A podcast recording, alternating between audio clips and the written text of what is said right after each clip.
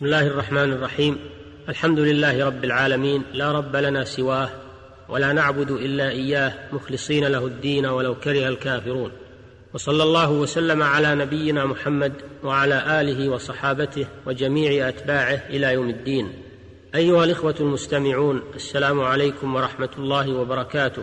نتحدث إليكم في هذه الحلقة كسابقاتها في موضوع الجنايات وما يترتب عليها. وقد انتهينا إلى موضوع الديات فليكن هو موضوع حديثنا الآن.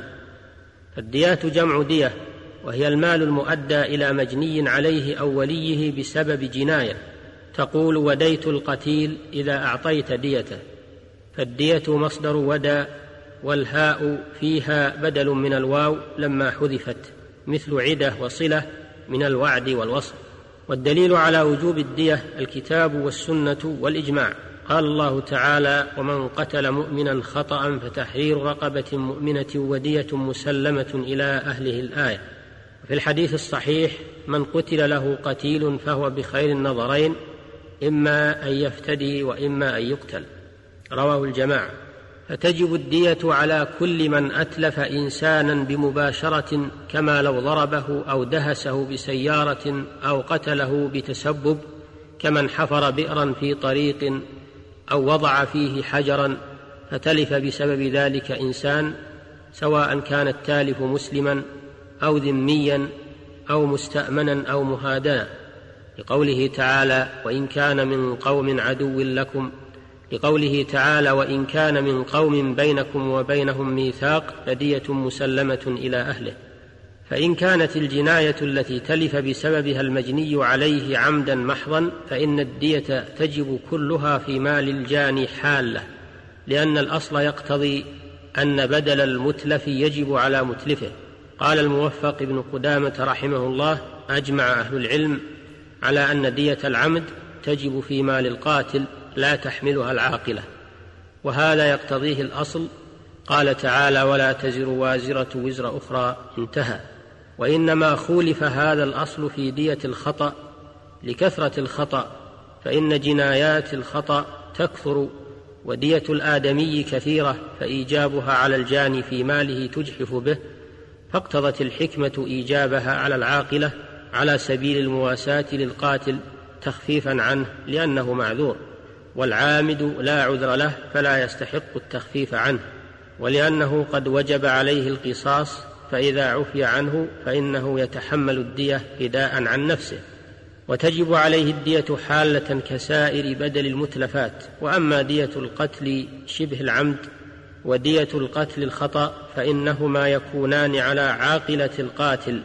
لحديث أبي هريرة رضي الله عنه قال اقتتلت امرأتان من هذيل فرمت إحداهما الأخرى بحجر فقتلتها وما في بطنها فقضى رسول الله صلى الله عليه وسلم بدية المرأة على عاقلتها متفق عليه فدل الحديث على أن دية شبه العمد تتحملها عاقلة القاتل.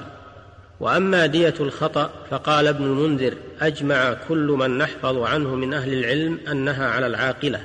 وقال الموفق ابن قدامة لا نعلم خلافا أنها على العاقلة. وكذا دية ما يجري مجرى الخطأ.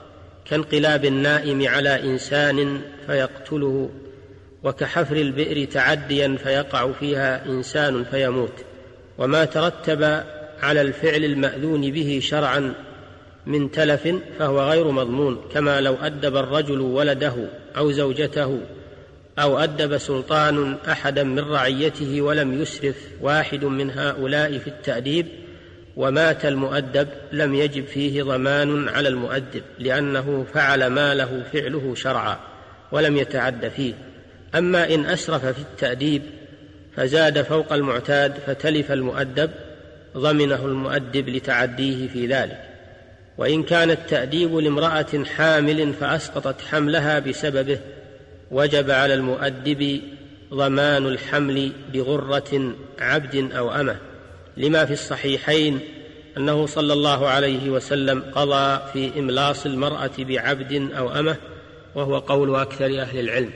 وكذا من أفزع حاملا فأسقطت جنينها بسبب, بسبب ذلك كما لو طلبها سلطان أو استعدى عليها رجل بالشرط وجب ضمان الجنين على من أفزعها لهلاكه بسببه لما روي عن عمر بن الخطاب رضي الله عنه أنه بعث إلى امرأة مغيبة كان يدخل عليها فقالت يا ويلها ما لها ولعمر.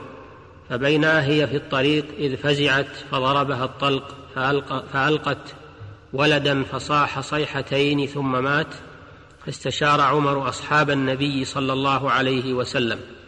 فقال بعضهم ليس عليك شيء فقال علي رضي الله عنه إن كانوا قالوا في هواك فلم ينصحوا لك.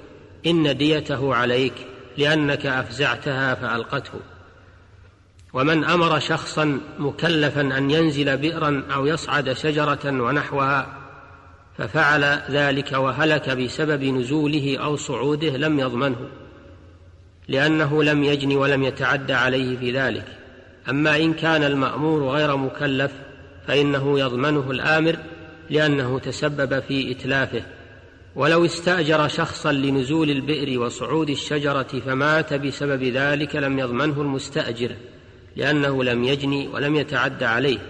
ومن دعا من يحفر له بئرا في داره فمات بهدم ولم يلقه عليه أحد فهو هدر لعدم التعدي عليه. أيها المستمعون الكرام ندرك مما سبق مدى اهتمام الإسلام بحفظ الأرواح وحقن دماء الأبرياء لكن في وقتنا هذا كثر التهاون بهذه المسؤولية على أيدي أولئك الذين يتهورون في قيادة السيارات فيعرضون أرواحهم وأرواح غيرهم للهلاك.